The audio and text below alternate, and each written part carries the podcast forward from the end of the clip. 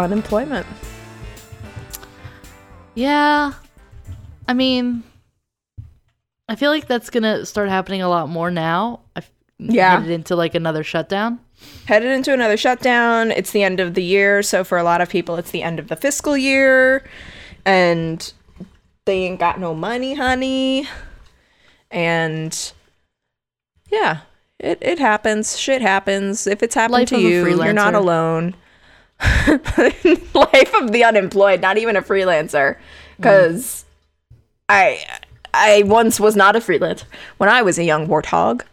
Um, but yeah, If anyone has any leads on a, a, a digital position, email crimeculturepod at gmail.com. Caitlin's resume is in the past 150, 60, How many episodes 160 episodes? Is this on 160? I don't know. math is not one of her special know. skills. Neither is memory. yeah. Pronouncing things, Lajala. um, don't even go there with me. Don't even go there. Pats. Eton Pates. And you want to know something? Right now, my phone is really on the fritz. We've kind of talked about this. And so I've been trying to like keep my friends updated about this because like the other day, it changed my first name, Caitlin, for those who don't know. Um, my name is Caitlin. That's Haley. This is Crime Culture. Hey, Um, we haven't introduced the podcast in a couple I was, that's why so I that's said that. I was like, oh, wait a minute. Um, but so it changed my name to Kai Feng, K A I F E N G, and I was like, that's new. Gonna go right down to City Hall to get that changed. But then another the day phone it tells changed. you, you gotta do it. I've got to do it. It's it's the truth at this point. But then it also changed my last name to Maga. Like Oh. that Maga. Yeah, and I was Oh. like, I'm a blue-eyed blonde, but not that blue-eyed blonde. Like I'm very far removed from that whole thing. Like so she's on the fritz, but the other day I said I said to Michael um are like we'll be eating mashed potatoes or something. I don't know. I was trying to make mashed potatoes tonight, and spoiler alert, it didn't happen. Uh, my dishwasher is broken, and it's not happening. Um, You don't make mashed potatoes in the dishwasher. no, I know I don't. All right, I'm not a cook, and I know I'm not a cook, but I know that much. No, I got really concerned for you. no, because I was gonna make them in the instant pot, and then we had to wash the instant pot pot, which is a fun word to say, and Pot pot pot, pot. and then the dishwasher. I went to unload the dishwasher today, and I was so proud of myself because for once I was actually unloading the dishwasher without needing to reload the dishwasher, and the dishwasher is flooded with brown water, and I was like, guess what? We're not having tonight. We're not having mashed potatoes. I'm gonna drop another truth bomb on you. You're born with two dishwashers attached. I'm not to sticking my hands in your there right now. Yes, but I'm not sticking my hands in there right now because like something with tentacles is gonna come up and grab me. Like it's disgusting. I will send you a picture after this. Fun. It's it's this is what it's like to be an adult, people. Yeah, unemployment, broken dishwasher, no mashed potatoes, Kaifeng MAGA. Um, Yeah. but so it, it did though.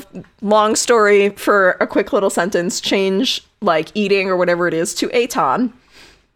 And I was Great. like, oh, now you know. Now you know how to say Aton Pates. But before, no, no, no, no, no, no. So we will not be Aton ing mashed potatoes. And therefore, our milk and our cream are going to go bad. Just down it. Just fucking. Take I've it been eating a lot of cereal for the past few days. That's good. I mean, yeah, I like cereal, but also the cereal to milk ratio is something that I am very passionate about, and therefore this milk is going slowly. All right. Okay. Well, what are we talking about this week? Yeah, you know, besides my dishwasher and my phone and Just my my life, life problems, and yeah. Oh yeah, real quick. Bridesmaids real are getting quick before shoes. we start. Uh, somebody, I mean, thank you again, everybody, for sending me their cats because I love them. Wait, I Uh, somebody sent me. I want to say I I'm not looking at it right now, but it was a hamster or a gerbil or something. Also perfect. Send me all of your pets If it because I want to see them. If it if it's fluffy looking or if it's bald, like one of those naked cats, like please just send it. yeah, the naked cats kind of scare me a little bit. I like when they're kittens; they're kind of cute, but um, I don't know. I don't like that. I don't like the skin. The only problem I have with them are those pictures where they're sitting like human beings and they've got like those lumpy bodies, those lumpy torsos. But I think I only have a problem with that because it's like looking in a mirror. Yeah, and I was gonna say, like I see myself in this picture and I don't like it. Caitlin, I'm sending you my nudes like in privacy. Jeez. yep, just one bald pussy.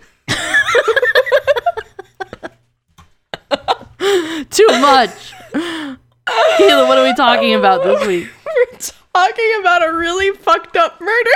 Yeah, great. This is a perfect way to start it. Great segues, am I right? It would be worse though if we were talking about like revenge porn or something like that based on the conversation that we just had. Ooh, so yeah, think about and it also- like whew, we're good. I don't really want to talk about that. That's that's that's too heavy. People Shit's listen to fucked this during their commutes. I mean, we've talked about some heavy shit, Haley. That's true. I was uh, like, we've talked about children dying. We've I know, talked about animals dying. My next episode, I'm going to do a trigger warning early for my next episode. I didn't think, I mean, obviously the topic is uh, horrible once you hear it, but I didn't know that the details were as bad as they were. So strap in. to that. But that's next week. Yeah, you guys can skip it. I can't. Yeah. So that'll be fun. Looking forward to that. It's better to. It's like a nice little cocktail with the crippling depression and then getting some fucked up true crime on top of it as like a little, know, a little it's 2020. cherry. Yeah. So, um, begin. Jump right in. Yeah. Yeah. All right. So Daniel T. Broderick III was born on November 22nd, 1944, to parents Yolanda Broderick. There's that word again that I hate. Nay, nee, nye, no, I don't know.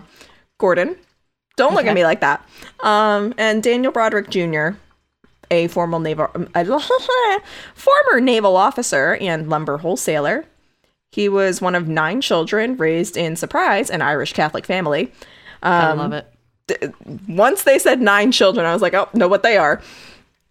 And they were raised in Pittsburgh, Pennsylvania. And Dan entered the pre med track at Notre Dame in South Bend. His dad was actually the first person in his family to go to college, and he went to Notre Dame. Okay. And all of the boys in his family, I forget how many, but there were at least. There were more than three. Okay. All of them went to Notre Dame as well. It was like a thing. Wow. fighting Irish. Um, so yeah, so he went to Notre Dame in South Bend, Indiana, and in the fall of 1965, when he was a senior, he met 17-year-old Elizabeth Ann Bisceglia. Bisceglia. I don't know. Allegedly, it's Irish. I don't know how that happened, but um, but she went by Betty, and she was there visiting a friend for the football game that weekend. And Dan apparently turned to his friends and told them that she would be his wife. Sounds like a fairy tale, Caitlin. Doesn't sound like we're talking about a true crime story here. It sounds like Lifetime. The good, Oh. like the holiday Lifetime. Oh, I was gonna say it's about to get real lifetime. not the, and then that's when she snapped Lifetime. okay. Uh, all right. So, like Dan, for some background on Betty, she was also born into a large Catholic family. Um, she was one of six children, born on November 7th, 1947, in Brooklyn, New York, to Marita Bisceglia. Bisceglia? Mhm. And I went to college with somebody who has that last name, and like I was in many classes with them, and I still don't know how to pronounce it. Like this is sad. That's all right. Um, and speaking of things I can't pronounce, pronounce nay, nay, nay. I don't know. Nay, nay. Uh, curtain. Easy. That one was easy. all right. And Frank Bisceglia, Biscaglia, um, a World War II Air Force veteran who was the CEO of the successful contracting company founded by his father. So two fathers who followed in the footsteps of their fathers, and yada yada. Um, the family lived a pretty comfy lifestyle in the Manhattan suburb of Bronxville, New York. In interviews conducted in 1988 by the San Diego Reader for a story that actually was never published because Dan threatened legal action. Um, yeah. But then they did publish it in a an abridged capacity. But we'll get we'll get to that as to how that came to be if Dan was like, I'll sue. Um so Betty said of her upbringing, quote, "We had country clubs and cars. My mom's real social, so we had lots of clothes and designer things." End quote. So truly grew up in the East Coast. And if you can hear munching, that's not me, that's my cat. Unfortunately, I cannot chew and talk at the same time well. But I still try. Okay. I love them. Um, oh, I do too. They're very they're very sweet and they got a new cat feeder today and they're fucking terrified of it, but also it opens up a little hole and spits out food as opposed to Good.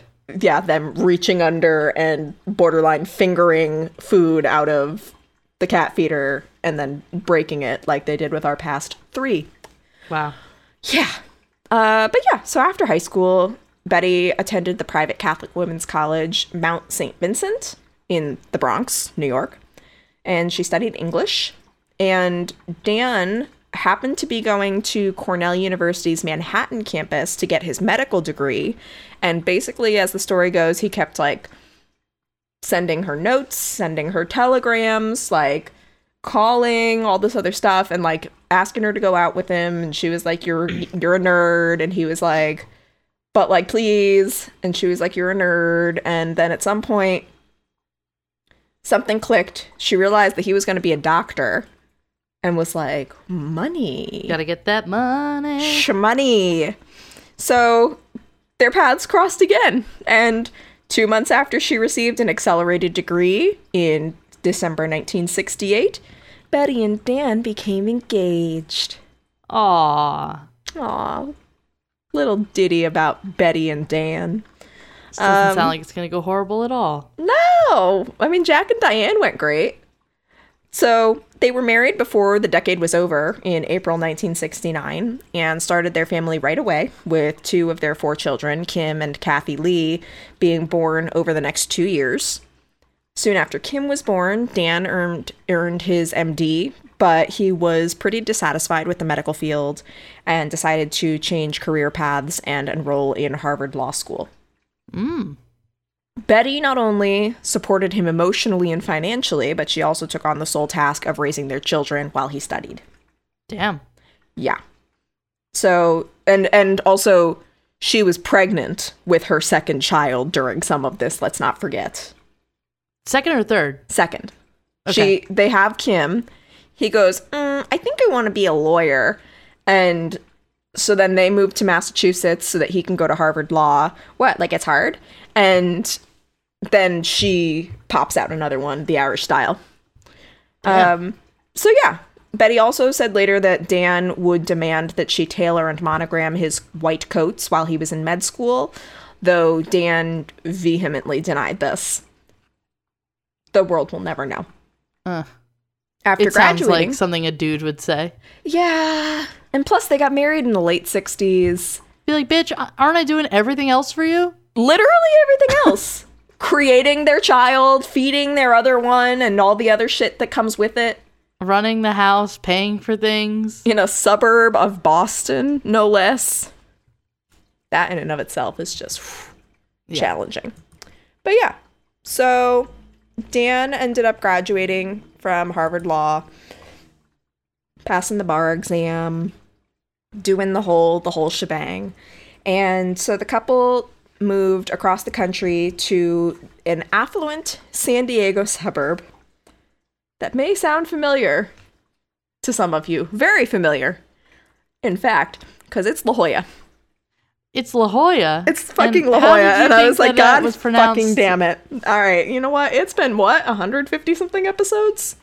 La Jolla. Pronunciation is not on my resume, everybody. Mm-hmm. Um, but yeah. So there, Dan put his degrees in medicine and law to good use and became, and I thought this was actually quite smart, a medical malpractice attorney. Yeah, I mean, if you're going to spend most of your life in school, you may as well take a job that's going to help you pay for all those loans. I mean, it was the Well, 60s, so yeah. I'm sure he Yeah. went for like And a nickel and a smack on the ass. True, true. Um, but I just thought also like that's that's so like making use of the MD and the JD, and I was like, yeah, you know Yeah. what, you go, boo boo. So he became a medical malpractice attorney for the San Diego law firm Gray, Cary, Ames, and Frye. And there he continued to rise to prominence until he decided to establish his own successful law firm. And around this time, he also became president of the San Diego Bar Association, which is like, hoi toi toi toi toi. So overall, the Brodericks seem to be living the idyllic, happy, like June and Ward Cleaver life. Uh huh. Uh, Dan was earning $1 million per year, which is the equivalent to about over $2.6 million a year today, All right. um, which is a nice smack in the face for somebody earning approximately $1 a year right now. Um, and that is that is in rebates, my dude. that is in the coupons I get in the mail.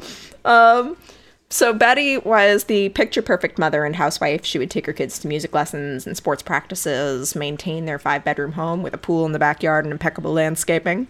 Um, fun fact: that would have been nearly worth eight hundred thousand dollars today. Damn. Yeah, they were living it. Um, and then she also did shit like planning their busy, high profile social calendar because they ran and they ran in big circles or whatever the fuck you say when you're in a Important. high society. Yeah, sure, whatever the fuck. Paris Hilton, help me out. So, Society page columnist Burl Stiff, which is his real name, I hope, um, Okay. later said of the couple, quote, they both were almost central casting for early Yuppie. He always looked straight from polo. She always had very pretty clothes, Oscar de la Renta and the like, end quote. However, there were plenty of things Betty didn't have, like money of her own or even a bank account of her own Oof. or a maid to help her do the housework. Um, I'm not sure how accurate this is, but basically, she had no control over anything except how clean the house was. and taking care of the kids, presumably. Oh yeah, yeah, yeah. Dan was completely hands off with the kids, allegedly. Um, so Betty has long said that the couple was happy until Dan became obsessed with his status amongst California's legal elite and was so hands off with the kids that he didn't really know much of what was going on as a family unit or even like what to expect. Like, you know what I mean? Like Yeah. he he like if he was left alone with the kids like one time when my mom was having my brother, my dad made me spaghetti and when I tell you it was the saltiest motherfucking spaghetti I've ever had in my life and I couldn't eat it. And I was 3 and I knew that and I was like, "Oh, this man has not spent enough time with a child." I was 3 when I knew that. Yeah. He has since he has since come a long way, but he also fed a small child with acid reflux buffalo wings. So he's since come a long way. so that's about where Dan is worse than that. Well, I mean, and that was also like pretty typical for the time, right? Are we still Yeah. in the 70s. What, what 70? Yeah. yeah. So it was very much Well, like no, just kidding. We're in well, we we were in the 70s. In one sentence, we will no longer be in the 70s. but still it's still the age of like I'm going to work and You're staying could- home, June. I mean, if you have that many kids, yeah. Keep dinner warm. yeah. don't wait There up. was there was just a lot of, a lot expected of women and I'm sure a lot expected of uh women married to high profile, profile, men like that. yeah. Yeah. Yeah. Um, so yeah, so in 1983, Betty began to suspect that Dan was having an affair with his building's 21-year-old receptionist turned personal assistant, Linda Kolkena, Ooh. A former Delta Airlines flight attendant and paralegal from Salt Lake City. Linda was described by friends and family as a funny extrovert who loved to entertain people around her, whether she was acting out flight safety instructions in the living room or reenacting scenes from Peter Sellers movies during dinner basically Dan was like, I don't need a personal secretary at his law firm and shared it with the other lawyers at his firm. Or shared like a group of secretaries or whatever. Yeah. Then he saw Linda and was like, you know, I think I need a personal secretary. Yeah. Now that now that I see uh, a hot young 21 year old Blonde, svelte, 21 year old, I former think flight I do attendant. need that help now. I, I think I do need Maybe her she can help to me with my wiener. I, I was gonna say help me deplane, but that's better. Um, um, land on the tarmac, so to speak. Um, so Yeah. Betty was not happy. Um, she confronted her husband about the affair a few times. However, But was was there proof of an affair, or was she just like guessing? you're, you're well. So sh- first, she was like, "Your assistant is pretty, and you're being distant. So when did you start put- fucking her?" Putting together, yes. Mm-hmm. Okay. And he was like, Don Draper, no way, Jose. But then, so I didn't include this in here, but allegedly, one day she, uh, on his 39th birthday, she went to his office to surprise him to, like, I don't remember, take him out to lunch or something. And inside his office, there were remnants of champagne with two glasses, one of which was clearly not his. Um, chocolate mousse, um, some something else like glitter or some shit or whatever it is Weird. that like men sleeping with their secretaries in the seven in the eighties had. But like it was Red very lipstick clearly on his collar.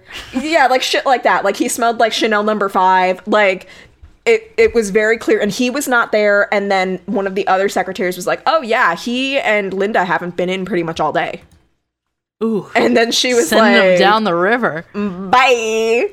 Um you and you can't tell me that that other secretary did not know what she was doing. But anyway, Yeah, hundred percent.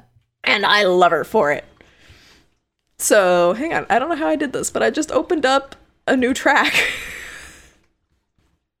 Oh, oh lordy. I want to know if I'm still going. Oh shit. Am I still going?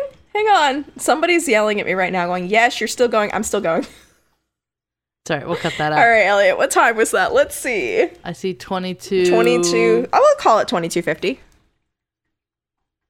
I'll write on my notes for why I deserve a job. I wish I was kidding. Why I'm the best person, why I'm the right person for the job. I have to give myself pointers. That's all right. Um, So go back. Yep, yep. But yeah, like God bless that secretary. Like she knew what she was doing. You can't tell me she didn't know. Yeah. You you can't be like like philandering around the office and like pretending people other people don't see you. Or that they're gonna have your back. Yeah, you're making a million a year, buddy. That don't mean shit to the people that are making what, 20k? Yeah.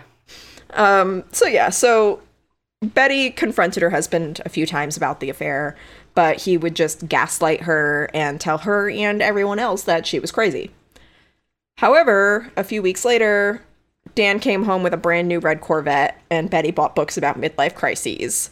So, um, even then, though, she wasn't worried about her marriage. Uh, she later wrote, "quote This was just a phase, a bad time, too stupid to be true. That girl had nothing on me. I am prettier, smarter, classier. She is a dumb, uneducated tramp with no background or education or talent." He'll definitely get over it. End quote. I should point out, she didn't write this while this was happening. She wrote this many years later, but she's still living in that time Uh-huh. Or so the writing suggests. So, in this interview that they both had with the reader, Dan denied some of Betty's claims about like where and when his relationship with Linda began, but he did admit that during their marriage, which he described also as having quote real incompatibility problems end quote which is like can you imagine? Can you imagine? Um so he said that he was, quote, far from the kind of good, loving husband I could have been, end quote. Which is like, okay, Mm-hmm. take some accountability. However, because somebody can't even take more than an iota of accountability, he also said that Betty began asking for a divorce almost immediately after they got married and continued to do so throughout their marriage, saying, quote, there were requests, demands for divorce hundreds of times. I'm not exaggerating, end quote. Uh, two things. One, was there a prenup that like as soon as she got married, she knew like no matter what, I'm getting the fuck out of this and I'm getting money. Interesting theory. Interesting theory. No. Like I will say she married him for love. And Okay. he was very sweet. Like they started But off as really soon as great. the paper, like the the ink wasn't even dry on the marriage license, and she's like divorce. Like kind of, not quite. That but doesn't you're sound close. right. No, no, no, no, no. It doesn't sound right. But, But also, wait, why. wait, point number two: Why would you want to be married to somebody who's constantly asking for a divorce? Like, why, why, why? I don't You could just be the bachelor. You could be the rich bachelor dude, and like, fuck your twenty-year-old uh, uh, secretary. Like, But where's the thrill if you're not already married to your 30 something year old wife? um, but to answer your question, so according to Betty, soon after they got married, they went to the Caribbean on their honeymoon and like immediately well, for one thing, in like the little cabana or wherever that they were staying, he immediately dismissed the maid on duty and was like, "We don't need you to come back." Uh and so betty said quote um, sh- betty said that she began to feel trapped in the marriage based on dan's expectations of her. Basically like he stopped being the dan that she had known for the past three years like the second the ring was on the finger. And Uh-huh. she said quote he had the idea that the wedding changed everything. He let the maids go at the honeymoon house. I was supposed to cook and clean end quote.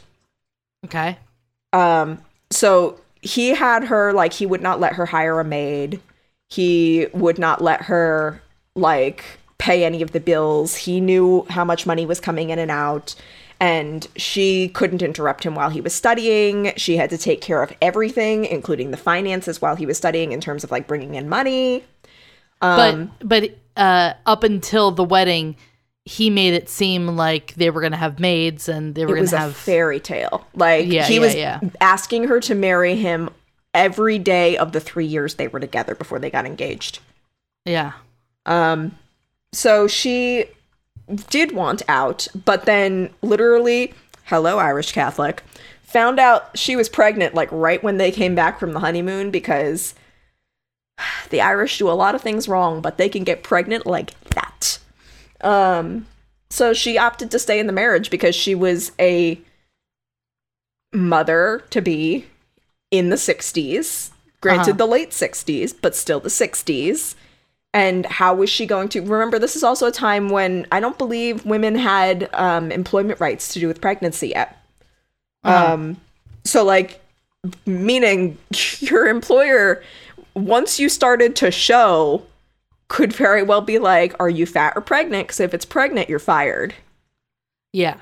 Um, so she opted to stay in the marriage, and then she got pregnant again, and then she just got into, and also she her job was raising their kids, so that means for that amount of time she was not working, she was not Yeah. employed. And being out of the workforce for that long can make it hard to get back in. Yes, and then they moved across the country to California, where all of her family and friends were on the East Coast. Yeah, exactly. So yeah. she didn't know anybody. He had his network of like lawyer friends. Yeah. She knew their wives. like, you know what I mean? She didn't have anything that was hers. Yeah. But eventually the time did come to divorce, albeit slowly. And Betty did not all of a sudden want to divorce. She refused to cooperate.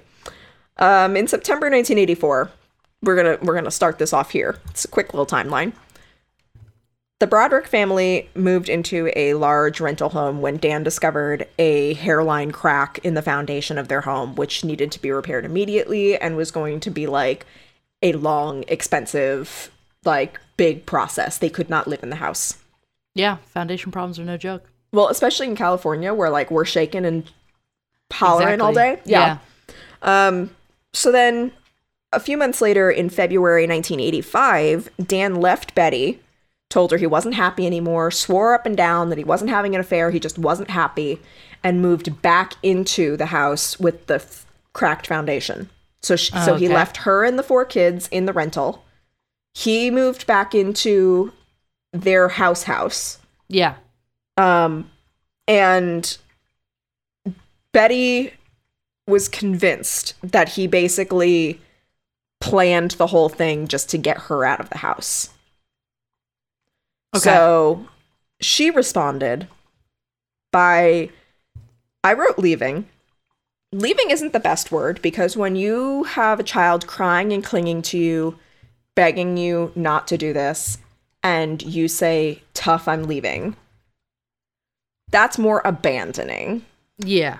So she abandoned each of their four children Kim, Kathy Lee, Danny, and Rhett on uh-huh. the doorstep, one at a time, over the course of a few months. First, it was Kim. Then, a few weeks later, it was Kathy Lee. Then, about a month later, it was Danny. And then, about a month and a half later, it was Rhett. Okay. Danny was. Rhett is the youngest, and Danny was maybe like 10 or 11 at this time. Okay. maybe a little bit younger. So like the the girls are a little older. The boys are young, and they Yeah. were very attached to their mother. And she just pieced She out. She did fucking everything for them. well, yeah, and she but she left them there, and like to the point where Kim apparently was dropped off, and her dad wasn't home, and she had to like sit there and wait until he showed up. Yeah. That's terrible. Yeah. Um, because again, we don't have cell phones. He's off living the bachelor life. So how would he know that he's suddenly got a kid at home? Um, but yeah, so Betty basically said that she refused to raise his children while he was fucking someone else. And she wanted him Bitch, to have a come to Jesus moment. too. Exactly, but she wanted him to have a come to Jesus moment of how hard it was to raise the kids and what she's doing and how wonderful she is. I can understand that to a point, but you also have to realize that like this is not a pet. Even if it was, it'd, be, it'd be cruel if it was a pet too.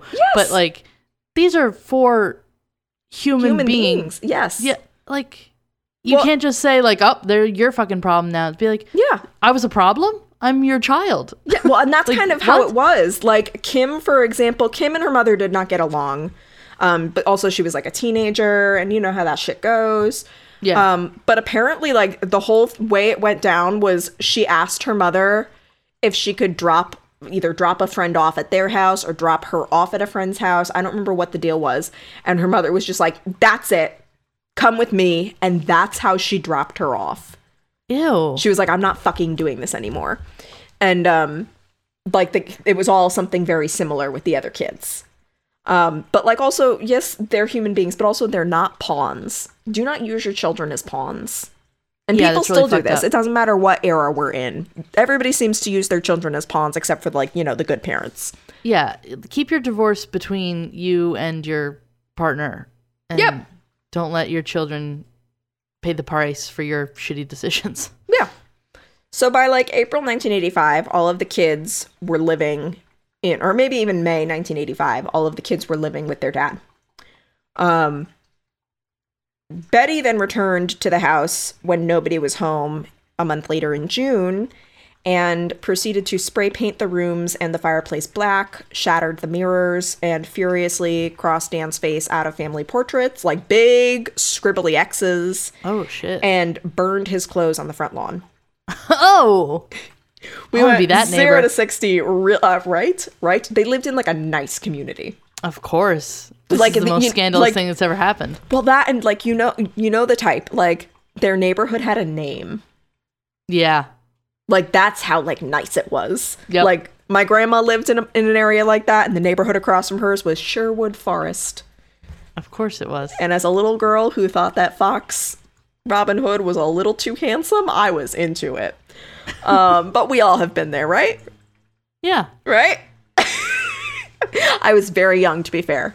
Um, I know better now, and my taste has since changed quite a bit. I don't date I don't gingers know. anymore.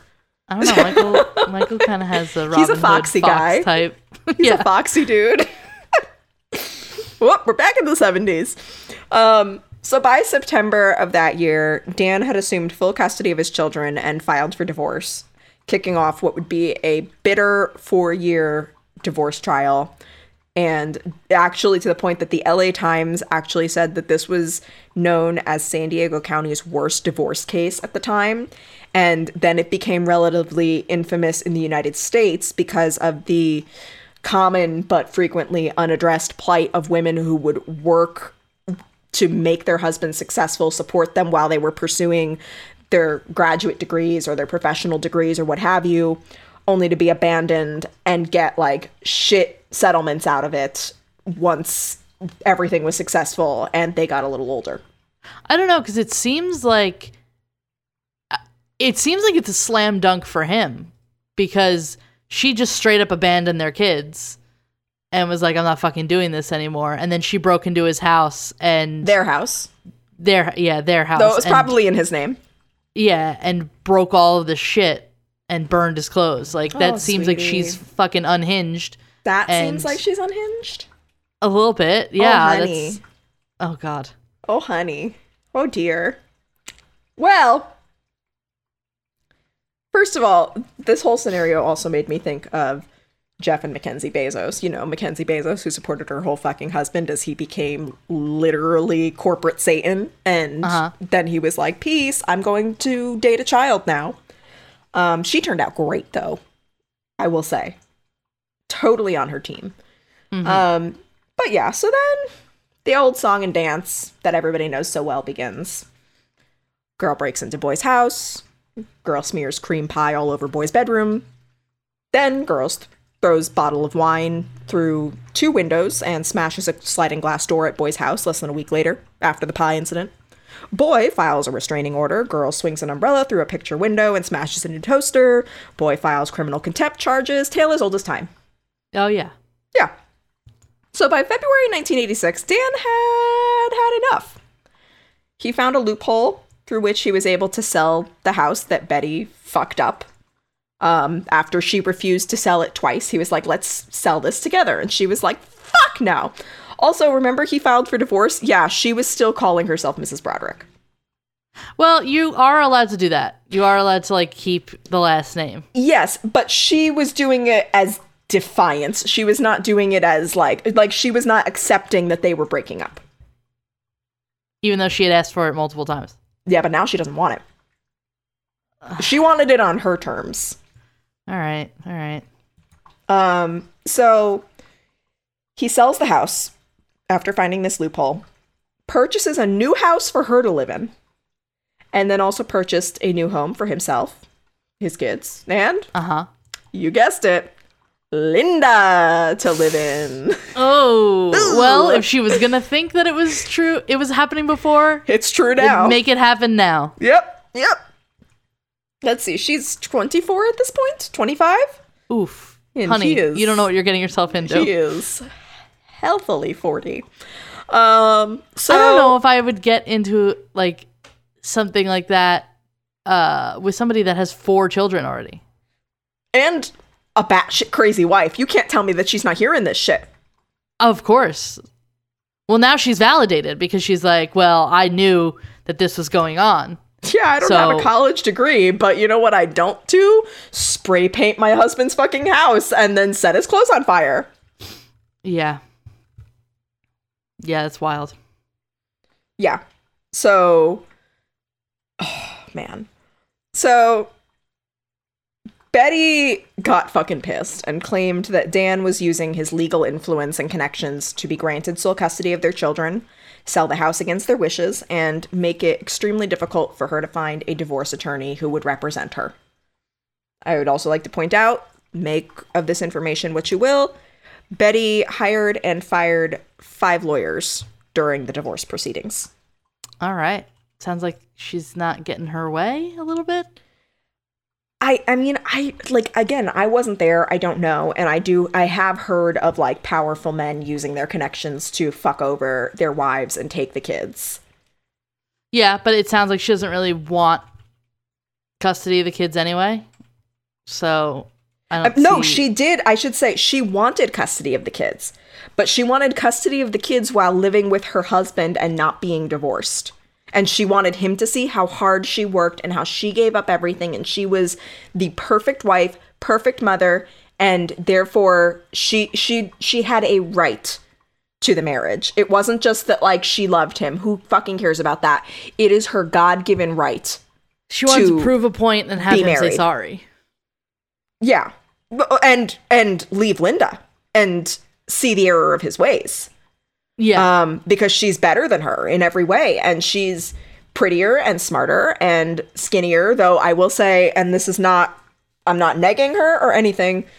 She did not have a lot of that by the by the end of these divorce proceedings. During the course of the divorce proceedings, she gained 60 pounds and Well, could no longer time. fit.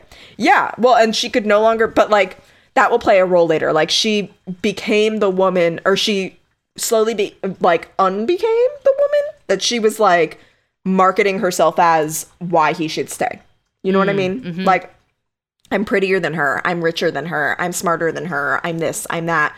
I'm saner than her. All of these things very quickly begin to dip. Unravel. Yes. So, because of this, Betty also believed that Dan cheated her out of what she believed was her rightful share of his earnings and assets. And to this day, she believes that Dan's leverage over her in the seemingly endless court proceedings that he threw at her was his way of abusing her. He couldn't really hurt her in any other way, so that's how he hurt her was draining her time and expenses and everything in legal fees. Yeah. Yeah. Um, I'm not sure how I what I think of that. I think Dan was a shit dude, but I don't think I, I don't know about all of the proceedings, but I don't think the ones that I do mention here were unwarranted, as we'll get into. Mm-hmm. So, as the divorce went on, with Betty refusing to settle for anything less than literally half of everything. Like you think of it, half. Like she's Yeah. gonna go straight up like King Solomon saw the baby in half. Like she wants it split. Uh huh. So Betty has reached her wits' end at this point and is becoming increasingly hostile and unstable. Like more than smash the mirrors and the windows and burn the clothes. Uh huh. In an interview with the LA Times, Betty told journalist Amy Wallace, quote, I have never had emotional disturbance or mental illness except when Dan provoked a disturbance. End quote. Okay. So she began acting out, uh, vandalizing Dan and Linda's new house, defacing court documents by writing God where Dan's name would have been, like crossing out Dan's name and putting God. Weird. Um, okay. And even. Remember when you thought that burning his clothes were crazy? Was crazy? Oh God. Driving her car through the front door of their new house while the kids were home. That's unhinged. Yep. That is Like your children are in that house. Right? Like, I know that husband I is mean, public get a- enemy number one and his his little woman is public enemy number two, but like you've got kids in the Get a house. Get a stink bomb from a joke shop and like put it in his car, or Fart replace spray. Replace his shampoo with like uh What did they do in John Tucker? yeah Put replace his protein shake with estrogen powder or whatever it was. Like, yeah like, do petty shit like that. I mean, don't do that, but like if you're gonna do something terrible, make it like something like that. Not it- something that like make it movie worthy. Don't make What it if one of the kids was right by the front Perry door? worthy. Ex- well, and that's exactly the thing. Like the children were home. Like you don't know where they are. You don't know like and imagine like again, some of the kids are little. yeah, that's super fucked up, lady. It's Come on. terrifying. Get it it's together. terrifying. So and she's never had many ever had any mental illness. Okay. Yeah, allegedly. Yeah. So furthermore, Betty would go on like profanity profanity infused like Alec Baldwin, Dustin Hoffman level rants Uh huh. about Dan and Linda, either in the presence of or on the phone with her children. Either way, the kids were present. Sometimes they were not active fucked up. participants in the conversation, but yeah, don't talk shit about your kid's parent in front of your kids. Like, I mean, don't, don't, don't, don't. Please don't. It's so uncomfortable. Take it from somebody who has been on that end. Um, yes, I'm talking about Felix. Michael talks shit about me in front of Felix. No. Um, clearly I've been on that end in a different capacity. Just please don't do it. It's very difficult for the kids. Yeah. Um, but yeah, so Betty would go on these hateful tirades about Dan, or as she affectionately referred to him, fuckhead. Um, to her small Okay. children, but to her small children also. Danny Great. is 11 at this time. Um, and Rhett is younger parenting. and especially Linda, uh, saying in one recorded phone call, quote, I'm sick of the cunt answering the phone and not writing my messages through. for keeping my children away from me on two Christmases and two birthdays. Is the cunt allowed to be around you? Where is the cunt? Oh, it's not time to come over and screw him yet, huh? Oh, she's with her family. I wonder what her family thinks of her fucking her boss who's married with four kids. End quote. Oofa. She is saying this to her son. I mean, I'm in my late It's a 20s and 45 the C words. The C I word can't still makes me do it like an eye twitch. Yes. Uh, yes. No, I heard I heard the recording and I was like, what did she say? What? Oh, you don't say that. Like I was just like I, like I and I think we know by now. Like I'm not exactly the Virgin Mary when it comes to speech here, but Yeah. that's But, that's a little whew, that's that's, a little that's a little far even for me. Um but so yeah. So in this same recording, her son Danny can be heard sobbing and begging his mother to stop, quote, saying bad words or you'll never be able to see any of us again. End Aw. quote. The fact that he knew that and like had to say that is so he fucked has said up. I, I shit you not, he said it so many fucking times and she just was like, Well, I have a right to say bad words. I didn't say bad words for years and look where it got me. Like she was just very like he's clearly a child just begging for his mother to stop from the perspective of a child and she is so far gone that she is not registering any of that. Yeah, and it it also doesn't sound like as much as you could say like, "Oh, I love my children," blah blah blah, my children, my children. You're not making any effort to uh do something to see your children again. Like you would swallow your pride if it meant you were never going to see your children again, but it doesn't seem like that's the the route you want to take. So, you know what? You at this point you're just being petty and you want to prove a point to somebody. Move the fuck on. He's Oh. dating f- some fucking 24 year old. Do you think that's going to work out? Yeah. Well, go find somebody better. Like, Yeah. Well, that's interesting that you say also. That's interesting that you say also. But we'll we'll put a pin in everything. Um but yeah, um he also would cry. Like I'm talking this kid was like sniffling and like at one point he's he's like you know how kids get like hyperventilating sniffing. yeah. And she's like, "Do you have a cold?" And I'm sitting there like, "Does he have a cold? Does he have a fucking cold? Like, what, are you You're not a parent. You you can't tell that he's like having like kind of a panic attack. I mean, th- it, there is one cold here, and it's this frosty ass bitch, and that's all I'm gonna say about that. Okay, well, Um, I I have no I have no tolerance. Um, so he's saying this, and then he's crying, saying that she doesn't care about her kids.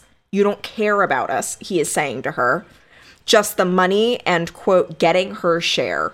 End quote. it seems like a very astute child. No, he's literally parroting back to her because I shit you not. She talked about getting her share. I could only so I I I mean, I'll get into this in a bit, but like she would not fucking stop with once I get half, once I get my share, once I get my settlement. Yeah. An 11-year-old boy should not know once I get my settlement. Yeah, you'd be surprised the things you say around your kids that they retain. Yeah. And I mean, and this kid is just like, he sounds so fucking broken. And he would, he's sobbing, begging her to care about her kids, saying, You don't care about us. You don't care about your children. If you did, you would stop doing this because you're not going to see us again. And she would just laugh at him and say that it didn't matter how many bad words she said, she was still owed half of everything, and that she wasn't the one dragging things out. It was Dan, because the entire divorce could be settled in an hour if he just gave her what she was owed for her 15 plus years of being a wonderful wife and mother. Mm, that is a mildly abridged quote of sh- like all of this is pieced together shit she actually said to her 11 year old son. Yeah. Um, I also do think that it's it's fair to note here that Betty was effectively kicked out of the home that her husband and she shared, her family and she shared, because he decided to sell it. But she was given half the money from the sale, in addition to him buying her house, and she was awarded by a judge $12,500 a month in child support, which was then up to $16,000 per month. Okay. And the children are not living with her. Okay. And she is getting this support. yeah. Which is dumb, but I'm sure. just putting it out there, but I'm putting it out there trying to like just paint a clear picture. Betty was also becoming increasingly paranoid and she would accuse her children of having somebody else with the implication being that that somebody else was Dan or Linda on the line listening in and even coaching them during their phone calls with their mother. So like Danny is sitting there for example sobbing and saying like you're never going to see us again if you don't stop like please like just care about us. And she's like yeah. Who's with you right now? Is your dad in the room? Is he telling you to say that? Where did you hear that word? Where did you learn that? I'm like, I don't Yeah, know, probably it's the same fucking up. place he learned fucking settlement. Yeah. Um so here's where it gets. We'll start this off how we start off all of these. Allegedly, Betty would tell her youngest son, Rhett, that if he truly loved his mommy, then he would stab Linda in the stomach. And how old's the kid at this point? I don't know exactly, but he's younger than Danny, who's 11. Yeah, so he's we're gonna say like eight, nine, maybe, He's maybe younger than presumably under double digits. That. That's wow. Oh, yeah. Okay. okay. Uh, she also I'll- I'll allegedly. Oh, y- yes, you should, because there's more. She also allegedly told her sons that when Dan and Linda had a baby, which they were planning on doing, they were actively like, all right, like, let's have a kid. Like, we're going to Yeah. plan this out. They got engaged in 1988, and they were like, when this is all over, we're going to get married. We're going to have a kid. Um, she told them that Betty, uh, that Dan would no longer be their father once he and Linda had their child. How the how the fuck do you figure that? No, like, but imagine telling that to a small child. Yeah. Like, once the new baby comes, he won't be your daddy anymore. You won't have a daddy anymore. Yeah, that's disgusting. Yeah. Um, and more than once, Betty told her children that she would kill their father, Uh huh. allegedly. She denied all of this to the LA Times, however, um, and asserted that she was just a quote, mommy tree protecting the little saplings, end quote. Which is also fucking weird because that's not how trees work. Uh huh. Like, at all? Yeah. But, all right. So there's that. But Dan was by no means innocent in all of this either. So, rewinding back to when Betty drove the car through the front door, um, Dan had Betty arrested, jailed, and briefly committed to a mental hospital. In court documents, Dan declared that when he opened the car door to pull Betty out, she grabbed a large butcher knife from under her seat, and after a brief struggle, he was able to restrain her like the true white male heterosexual hero that he is. Although Dan was no longer able to control Betty financially, as he had done during the course of their marriage, um, by refusing to give her access to a bank account and all of that other stuff that I said before, Yeah. he persevered and found a way to continue financially abusing her by arbitrarily docking anywhere from a hundred to thousands of dollars from her monthly child support payments for anything that he deemed inappropriate behavior. Okay. Um, his rubric went something like $100 for every obscene word that she used. And while that may not seem like much, let's remember her nicknames for him and Linda. yeah. that she said at least like four or five times in a phone call. a fuck ton of times. Um, like I, I don't remember, but I, I thought I had put this in my notes. Like that phone call was 40 to 45 minutes with Danny, and that was only one of them. And I could only bear to listen to maybe 15 minutes of it because it was giving me like war flashbacks because it was bad. Yeah. Yeah. Um, so $250 was docked for each time she stepped onto his property without his permission, $500 for every time she entered his house without his permission, and $1,000 for every time she took one of the children without his permission. Okay. Betty claimed that one month Dan fined her, quote unquote, so many times that her child support payment amounted to negative 1300 so she owed him thirteen hundred dollars. Yeah. She owed the man making $1 million a year $1,300 So of know- the court appointed money she's supposed to be getting. I know they never want to do this, but it seems like They should just get along. no. It seems like in in some court proceedings where they were talking about all of this stuff that was going on between the two of them, they should have been like, you know what, the kids need to go to a third party. And they need to not be in the middle of this situation anymore. Yeah. You two need to work your fucking shit out. Either get along or Don't see your Don't. kids. Yeah. Because she's driving a car through the house. Mm-hmm. She's lighting clothes on fire. He's uh docking money for some fucking reason. Like Uh, having her committed to a mental institution for three seem- days. Yeah. All of this stuff seems to be egging her on, and you know she's unhinged, so why are you doing this? Yep. Yep. Just Yep, make yep, a yep. clean break. And give her some money. may not have been the only one. yeah. But it just seems like why are the kids still in the middle of this situation? Because it's the 80s. Why did parents in the 2000s, not that I can think of any, refuse to divorce for the sake of the kids? When it would have been great for the kids if the parents had divorced. Yeah. Um, nobody, like, they claim to think about the kids. Very rarely do they think about the kids. Um, so well, this is like an opposite situation of what we were talking about with the Chris Chris Watts Yes. case. Yes. Because he made it seem like, oh, nothing's wrong, but it was all bubbling up inside of him, and then that's when you murder your whole family. Mm-hmm. And this is the the opposite of like everything's on the surface, everything's out, everything's Yes. out there, and for the world to see. yeah. So it's n- it's not like a, you can ask a neighbor. Well, we never would have guessed that it would be them. Really? You saw this Yeah. bitch lighting clothes on fire in the, front, yard, yeah. and you didn't think? yeah. So this is the opposite You didn't see that gaping of that. Chevy-shaped hole in the front of his house. yeah. Right. Like, hmm. They seem like the happiest what couple. there? The remnants of a brave card little this year. toaster on the.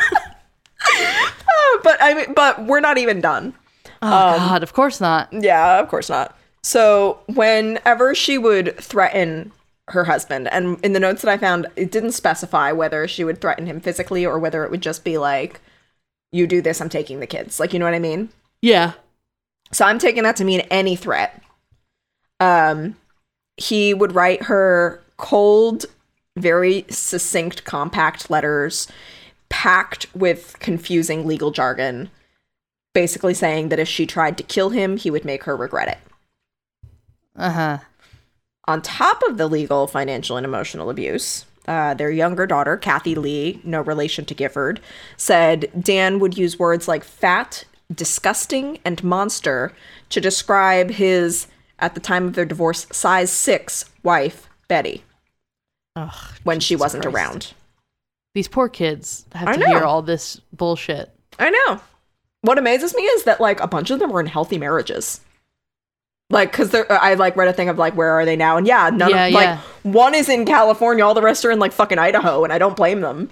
But yeah. like, right. Get the fuck out of there. right? But um, but I was like, oh wow, like you all, good for you. Somebody got got, therapy. Um, but yeah, and even Kim, who did not get along with her mother, she was strictly like not really on her mother's side, but like, can you blame her? She said, "Can I?" Can, can somebody get a ride? And her mother dropped her off on her dad's stoop and was like, Yeah. wait until he comes home. Um, so even she said that the marriage had pretty much always been a hot, hostile mess because of Dan and Betty's dysfunctional relationship, and that the two would constantly argue and hurl hateful vitriol at each other long Yeah. before Linda came into the picture. Uh, she later told the LA Times, quote, Mom was always kind of weird. Mom would get mad at dad all the time. Once mom picked up the stereo and threw it at him, Oh, all right. and she locked him out constantly. He'd come around to my window and whisper, Kim, let me in. That's so creepy and also so Fucked up. inappropriate that Yeah. she would have to do that. That's not normal. Like, that's not, that's No. decidedly, like, for example, my mother no, my father locked my mother out of the house one time.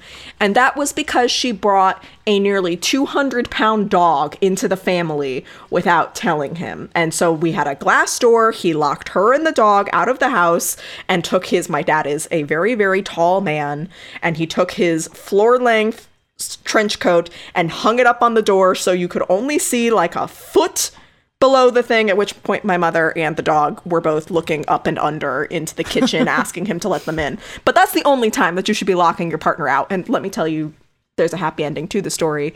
My father definitely loved that dog more than he loved all of us combined, and so therefore they were let back in the house. works. um, But yeah, Must having to like ask your child to like let you back in, like that's so fucked up. so fucked up. Um, so then Kim also said of her mother, quote, she was always getting all dressed up and at the last minute saying, I'm not going. And I hate that personality. Mhm, mhm. and she was always telling and she still this is still Kim and she was always telling me they were getting a divorce. She'd say, "Who are you going to live with?" I was dying for dad to divorce her. I'd say to dad, "Just take me the day you leave." End quote. Can you imagine? That's fucked up. Yes. Um, and her mother's asking her this, thinking like, "Yeah, you're, You're gonna, gonna say pick me, right? You're gonna pick me." You're gonna pick me because I gave all of my best years, and that's really what matters. It doesn't like I do this for the credit. I don't do this for the sake that you're my kid and I am mean, a parent. I'm I'm just gonna say like your kids don't owe you anything. no, Uh, sh- not you shit. choose you chose to have children, and Mhm. if if you raised them correctly, not even correctly, if you raised them At all? like as good people and like in a loving, functional household, then yes, they will presumably take care of you when you're older. But Mm-hmm. you know what? It's not. You don't have kids so that you have like a little servant or like. Uh, like built-in like healthcare when you get older like that's not the reason you should be having children or and if it is, then maybe you need to not just because the Joneses are doing it doesn't mean it's right for you. Um, but yeah. So Kim eh, or Betty didn't just take out her dissatisfaction with her life and her marriage on Dan though. Um, according to Kim, she took it out on the kids as well. saying, course. quote, Lee, which is Kathy Lee. Kathy Lee went by Lee at the time of this, but then when she became an when she when when shit went really down, she decided to go just by Kathy. Um Okay. So when Lee I lost my place, I'm fine. Um totally mentally healthy. I'm here. Um when Lee or Lee would always say your spankings don't hurt me. You know, she was bratty. So mom said, "Okay, next time you're bad, I'll hit you with a fly swatter." oof Lee was out in the yard. Yeah, oof already. Lee was out in the yard and mom went after her with a swatter and the little screen thing came off, so it was just the wire and she kept hitting her. oh jesus Lee had big welts all over her legs. I'd grab Danny and hide in the closet. End quote. okay This is the woman that you're leaving home with your children all day. yeah So soon after the divorce was finalized, Dan and Linda, again, they got engaged in 1988. They finally set a date for their wedding, April 22nd, 1989. i'm gonna uh foreshadow maybe i'm gonna say it's not gonna happen. I'm not i don't gonna know say the, anything. i don't know what the case is. Don't tell me. Don't tell me. I'm don't not even say anything. No, I'm not going to say either way. okay. So, despite the role that she played in ending Dan and Betty's 16 year marriage, Linda did not seem to feel any guilt or discomfort and was not exactly a shrinking violet when it came to confrontation. Then again, she was 20, she had perky boobs, she had blonde hair, she was vivacious. Like, what did she have to shrink? the whole about? world's in front of her she hasn't seen She's, anything she's dating a 40 something millionaire. She doesn't have to ruin her body with children because she's got four right there. yeah. Um, the world Did- is her oyster. did she was she intending to adopt them too I don't know. I don't know. That's a good question. I do not know the answer. okay Um, but yeah. So, for example, when Betty broke a restraining order filed by Dan and broke into his and Linda's home, stole their wedding guest list prior to the wedding, Linda was weird quick to flex but okay Right? I'm like, okay, bitch you don't know who you're gonna invite exactly. Like, I'm like, oh no, what are we gonna do? oh god write it down again i guess Uh, or I don't know. I guess we'll just have to elope. Um, we can remember at least two people on the list. We're good. Yeah. Um, but yeah, so she stole that. Linda retaliated. According to the testimony of Betty's housekeeper, Maria Montez, Linda broke into Betty's La Jolla home, quote, without permission, end quote, which, yes, that is what breaking in means. yeah. Yeah. While Betty was out, she said Linda was quote was already inside Mrs. Broderick's bedroom when I heard noises. I said, "Hello, is anybody in the house?" And she So said, "It's me. I'm a friend of Betty's. I came to see the house." End quote. Because again, her husband, her ex-husband, had bought this house for her. Okay. Okay. So then she left with documents that included the guest list and some of Betty's materials and diaries, which she then returned a few hours later. She came back and returned them. Okay. Um, according to Betty's defense attorney, attorney, Jack Earley, Linda had entered the home on the same day that Betty received a four-hour notice about the, the home being sold, saying, quote, Betty got several phone calls at work, hang-up calls, so she ran home and found out that she had a four-hour notice, as, as a notice to vacate.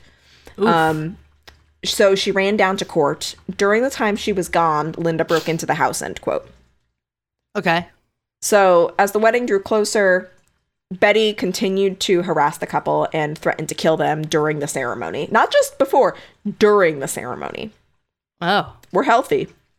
They were understandably concerned. I, right? like, that's an I objective. That's all I you ever- have to say. You don't have Yeah. to. you don't need a bazooka. Yeah. Um, but so yeah, so they were obviously concerned by this, and like to the point that Linda said to Dan, just begged him to wear a bulletproof vest during the ceremony. Oh, jeez. Right? As if you don't have enough to worry about Um, yeah. Ha- getting married, like planning a wedding. We're shedding for the wedding. We've got to make sure everything is cute. The guest list keeps going missing. Like we yeah. Right.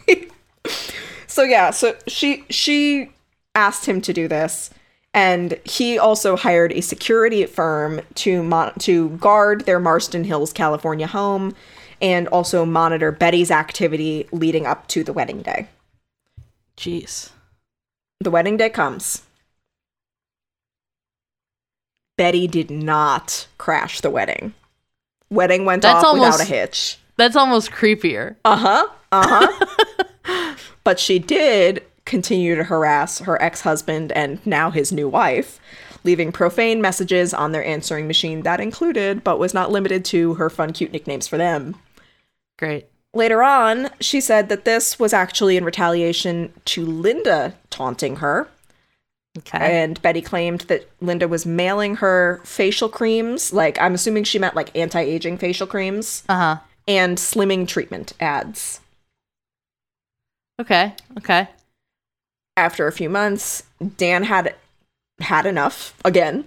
Um, he keeps having enough and threatened to file criminal contempt charges against Betty, which proved to be the final straw. Um, Betty kind of saw this as the final battleground, and in October 1989, she purchased a gun. Oof. Yeah. So at 5:30 a.m. on November 1st, November 1st, on November 5th, 1989, as Dan and Linda Broderick were awake in bed chatting, Betty entered the house using a key she had stolen from Kim. She went to Dan and Linda's bedroom and fired her .38 fired her .38 caliber revolver five times. Um, according to an article in the Los Angeles Times by Amy Wallace, quote, one bullet hit a bedside table, another pounded into the wall, but three bullets struck the sleeping couple. They said they were sleeping. She said they were awake later. I don't know what's true. Um, Well- that's that's not that's not Amy Wallace saying that. That's me saying that. She fired a couple shots before she actually hit them, so maybe. No, it was like pew pew pew pew pew. Yeah. So I like yes, but they would not have been up and chatting by then. It wasn't like pew. Good morning, honey. Yeah. Um so one, but three bullets struck the sleeping couple. One pierced Linda's neck and lodged in her brain. Another hit her in the chest. A third perforated Dan's back, fracturing a rib and tearing through his right lung. End quote. Medical evidence found that Dan had not died right away, and basically his lung filled up with blood and he suffocated. Betty admitted that he had spoken to her after she shot him, saying, quote, okay, okay, you got me. And then kind of like tuck and rolled to the floor Uh-huh. to try to get to the phone that had also fallen to the floor at this point to call 911. Um, and so he's like crawling toward the phone, bleeding out. And so she unplugged it and fled the scene. Uh, okay. So he couldn't call the police. Yeah. And Dan and Linda were t- 44 and 28 years old, respectively. it was only like a couple of, it was 12 days before Dan's 45th birthday. Yeah. So Betty's boyfriend at the time, Brad Wright, that's right. Betty has a boyfriend, and not only does Betty have a boyfriend, Betty had been with the boyfriend for a minute. And her daughters would always be like, You are with a man. Why does this fucking matter? But allegedly, Betty was like, Because Brad isn't the one doing this to me. His name is Brad, by the way. Um, Of course it's Brad. if- uh, nothing can replace Brad. Um, but also, basically, her both of her daughters were like, her reason for getting up in the morning was revenge against Dan and Linda. Bitch, move on. Yep, but Really? but Brad isn't the one that financially supports her. Um, and Brad is just going along with it. Brad's like, just some schmuck. okay, yeah, yeah. Doesn't know what is. he's getting into. It's true. Um, so Brad Wright, Betty's boyfriend at the time, contacted a longtime friend, a family friend of Dan and Betty's that they like met shortly after they arrived in La Jolla, and they had been friends for like many, many years, like 20 Uh-huh. years at this point. Um, and his name was Brian Forbes. And so Brad expressed his concern to Brian over the phone, um, saying that he received a phone call from Betty's friend Diane Black, who she had met. Like they didn't meet in a literal divorce support group, but that's kind of how they became friends. Was because they were both like divorced by their husbands. Um, and Diane was saying that Betty was claiming to have shot at Dan and Linda, and had considered committing suicide but ran out of bullets, and so she Jeez. called Brad out of concern. Okay. Forbes and Wright, Brad, rushed over to the house together and discovered Dan and Linda's bodies. Forbes checked their pulses, and as he testified in court, they had died long before he and Wright had gotten there. Forbes then called his wife, Gail, from Wright's car phone and told her to, quote, go and get Danny and Rhett, and, quote, and get them in a safe place, end quote. Yeah. So Gail went to go get the boys. Um, the girls are over the uh, like 18 and over at this point. Okay. Um, it was actually the Forbes who were the ones to break it to the children that Dan and Linda had been murdered. Wow. Yes. That's so horrible. That day, Betty turned herself into the police. Um, didn't try to deny anything. After, could she? Yeah. Well, yeah. Um, but after their father and stepmother's deaths and their mother's arrest for the murders, Kim and Kathy Lee, who were both legally adults, like I said at the time, remained in the San Diego area while their younger brothers, Danny and Rhett, were sent to Colorado to live with Dan's sister, their Aunt Kathy, who was granted custody after this whole ordeal Yeah. um, the first of two trials against Kathy. no, against Betty. Um, yeah, suddenly it's Kathy's fault. Um, we're only just talking about her a sentence ago, but already, like, we know it's her fault. Oh yeah. Um, so the first of two trials against her began nearly a year later, like after the murders in October 1990. Um, Earley argued that Betty was a battered wife who had been driven over the edge by years of physical, mental, and psychological abuse by Dan, who was actually a secret raging alcoholic. The state of California prosecutor Kerry Wells argued that Betty was not a battered woman and that the murders were premeditated. Furthermore, um, during the first trial, medical examiner Christopher Swalwell testified about his findings during the autopsies. As he told the LA Times, quote, there was nothing that I found that indicated he was a chronic alcohol abuser, end quote. And he also said that while not all chronic drinkers have visibly damaged livers, he said, quote, The more of an alcoholic you are, the more likely you are to have damage. His liver looked normal and didn't show any of the changes associated with alcoholism, end quote. Okay. Dr. Park Dietz testified that Betty had histrionic and narcissistic personality disorders, which, like I said, if you listen to that phone call she had with her kids, you can immediately tell she is a textbook nar- narcissist. Yeah. Like right off the bat. Like it does not take, I say it does not take very long to listen. I listened for like 15 minutes. Like I said, like I could not handle more than that. yeah. And it like you can almost immediately tell because it's just like it it's not with narcissism it's not just like me me me like defying logic to make it about you yeah. like to the level of like for like random example why do you have a bunch of christmas presents from multiple people under the tree and you're not getting me multiple christmas presents? Like that level of narcissism which is again a totally random example that i have not experienced anytime recently um, with a narcissist in my own life. But ultimately uh, the first trial ended in a hung jury with 10 jurors believing it was murder and two holding out for manslaughter, saying there wasn't enough evidence of intent to kill. So Judge Thomas W. No, Thomas J. Whalen, don't know where that came from, declared a mistrial. Okay. The proceedings of the second trial began in 1991, and they pretty much went the same as the first. Um, in the first trial, Betty swore that the murders were not premeditated and that she never planned to kill Dan or Linda. And Earley corroborated this, saying she only went to the home to kill herself in front of Dan. Mm-hmm. Which is also problematic. Yeah. Um, like, that's not. That's like the whole thing. Like when they say tell a, when you're telling a lie, you should say something embarrassing about yourself because then people are more likely to believe it. Like I feel like that's the defense tactic they're going for. Um, like this is fucked up, but she was actually doing this fucked up thing instead. Uh huh. So, in the second trial, however, Betty tacked on to this that she had only planned to kill herself, but was startled when Linda woke up, saw her, and screamed, Call the police, and immediately fired the gun as a knee jerk reaction. And then I suppose she had four other knee jerk reactions after that. Yeah, I guess.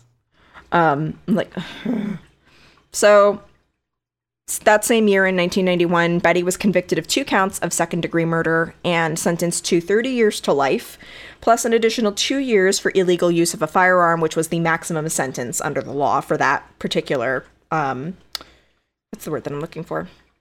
You know the word. Crime. No, not crime. I mean, yes, but Murder? no, no, because like it. You, everybody knows the word. Everybody knows the word. We're moving on. Um, okay.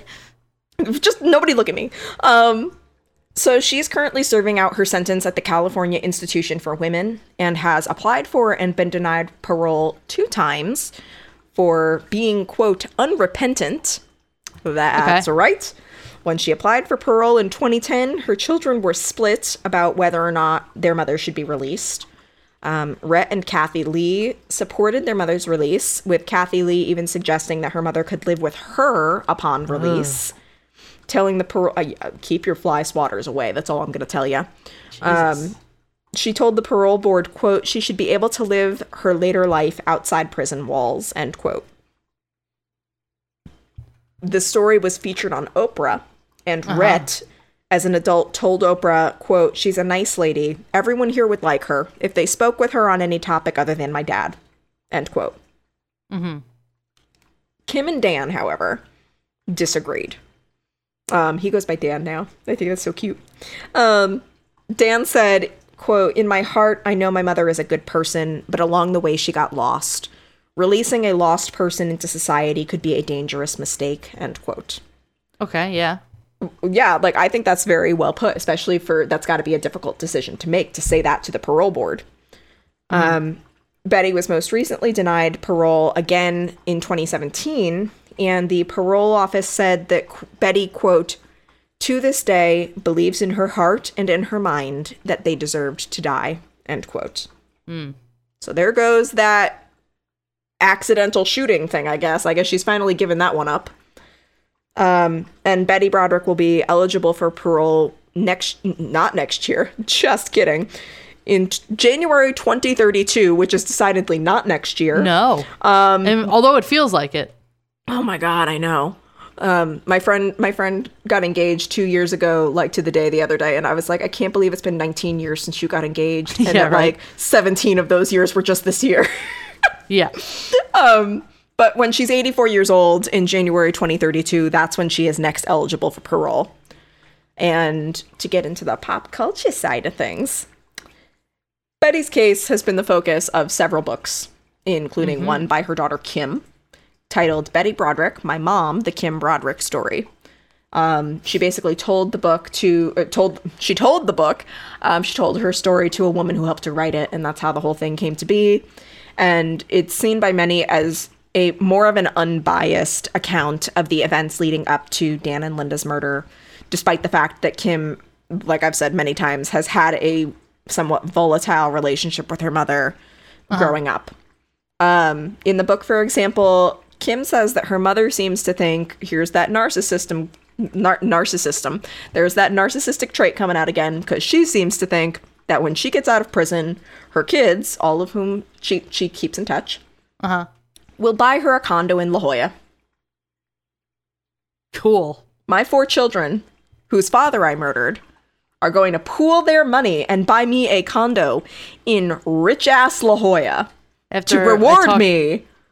Yeah, after I talk so much shit and beat them with fly Beat you, swatters and uh, well and that's not even all of it. Like there's other stuff too like kim like i said had a rough relationship with her mother and so she found that she was pregnant when she was 18 years old did not want to have a baby um and she felt she couldn't talk to her mother about it so she went to linda about it and linda was very kind and very helpful and took her to a clinic to get an abortion uh-huh. and like talked her through her options and everything. Um, was just like like a cool stepmom, you know what I mean? yeah. Betty found out and she told literally everybody Kim and she knew that Kim had gotten an abortion and that she was a slut and all this other stuff. Like slut shamed the fuck out of her at 18 years old. Okay. All because she went to Linda and not her. Yeah. The kicker of this is Betty got an abortion after she had had Kim and Kathy Lee because she could not, she found herself pregnant and she could not breathe. She needed to come up for air and could not handle having three kids at that time in her life. Okay. And her husband got pissed, but she was like, my body, my choice. But we're gonna Yeah. we're gonna shame Kim. Yeah, so this woman thinks that these children are buying her a condo if and when she gets out of prison. Yeah. Yeah. Sounds feasible, am I right? I mean, I would buy her a condo. Sounds like a load of bullshit. oh, yes. So, still unhinged. Glad to see she's still not there. Um, if she was ever. But yeah, it has a 3.52 out of 5 on Goodreads. Um, in 2015, Betty released her own memoir titled Telling on Myself, Okay. in which she shares her, the story from her perspective. And she says of her life in prison, quote, I am basically happy here. I'm safe and there's a kind of freedom in that, end quote. And that she is, quote, well treated by the staff and inmates alike, end quote. Yeah, because hmm. they're gonna be fucking afraid of you. And also, when she was first admitted to prison, I don't know about now, but given that she's gonna be 84 in 2032, so like, yeah, she probably isn't anymore, but she was like considered one of the most dangerous patients they had, or Yeah. um, inmates they had when she first went to jail. But yeah, so her book has a 4.04 out of 5 on Goodreads. You'd be surprised how many people sympathize and empathize with her. And I can Okay. understand, I can understand that like point of view if her husband like if she wasn't so awful to like they were awful to each other. It was a mess. They should not have been together and it, it was a terrible way that things ended, but both of them are complicit equally. Uh huh. Um like if you're going to feel sorry for somebody, don't feel sorry for her, don't feel sorry for Dan, feel sorry for the children. Yeah. Um Betty has also been the subject, though, of numerous television works, including season two, episode two of Law and Order, The Wages of Love. And that came out in 1991 while the trial was still going down. And also an episode of Snapped on Oxygen, which came out just this past July. Oh, hey. Yeah. Um, in March 1992, CBS aired a TV movie about the case titled "A Woman Scorned: The Betty Pro- the Betty Broderick Story." Betty was portrayed by Family Ties star Meredith Baxter. She played Michael J. Fox's mom. Yep. Um, she she actually received an Emmy nomination for her portrayal of Betty. And Dan was played by Seventh Heaven star and Hollywood's resident pedo Stephen Collins. Uh, The movie has a 7.2 out of 10 on IMDb, an 88% Google score, and a 70 po- 77% audience score on Rotten Tomatoes. So overall, like, pretty good reception for the movie. yeah. Even years later, this came out again in the early 90s. It's been like 20, 30 years. It's been close to 30 years. Oh God, I'm Uh-huh. almost 30. Um, whew, breathe. And overall, pretty cool. If you want to judge it for yourself, you can watch it on Tubi or Amazon Prime Video. All right. However, despite the fact that a lot of people clearly love this movie, Betty hated it. Don't know how the did. fuck Betty has seen it, but she hated it. Um, or at least she hated how Baxter portrayed her. Because in one commentary, Betty said, She probably wanted to play her. Oh, right, right. Uh, like, and, like I just, I don't know, man. Um, she said, "quote In one scene, I'm in a negligee or something feathery doing my nails, but I've bitten my nails my whole life." Anyway, Dan's on the phone, and I say, "We can't go to New York because of my manicure appointment." That was never me. According to the movie, I am exactly what Dan Broderick told everybody I was an unstable, crazy bitch that went around doing crazy things. And Dan and Linda are these simple, innocent people that just want peace. Ha! End quote. I'm like, go off, I guess. Yep. Um, there was also another like scene that I just thought was really fucking funny, and I I pulled the dialogue from it because it truly like I could not help but laugh because it was definitely like an early '90s movie, but also I wouldn't put it past her. Like it's textbook narcissism. So Dan. It's Christmas, and he goes, I know this isn't the exact ring you asked for, but I thought it'd be more of a surprise, and you know, I kind of like this one better. Uh huh. And Betty goes, You liked it better. And he's like, Well, uh, and she goes, Yes, you liked it better. And that's what counts, really. I mean, that's what it's all about. You make it, you spend it on what you want. And he's just like, Geez, Bet, it's not, it isn't like it costs anything less. And suddenly, and it literally says in this in the notes, Betty Broderick becomes ballistic. Oh, She goes, Jesus Christ. Exactly. So why not get me what I want? You certainly got what you wanted, even though you had to spend an extra seven grand to get it when you wanted it.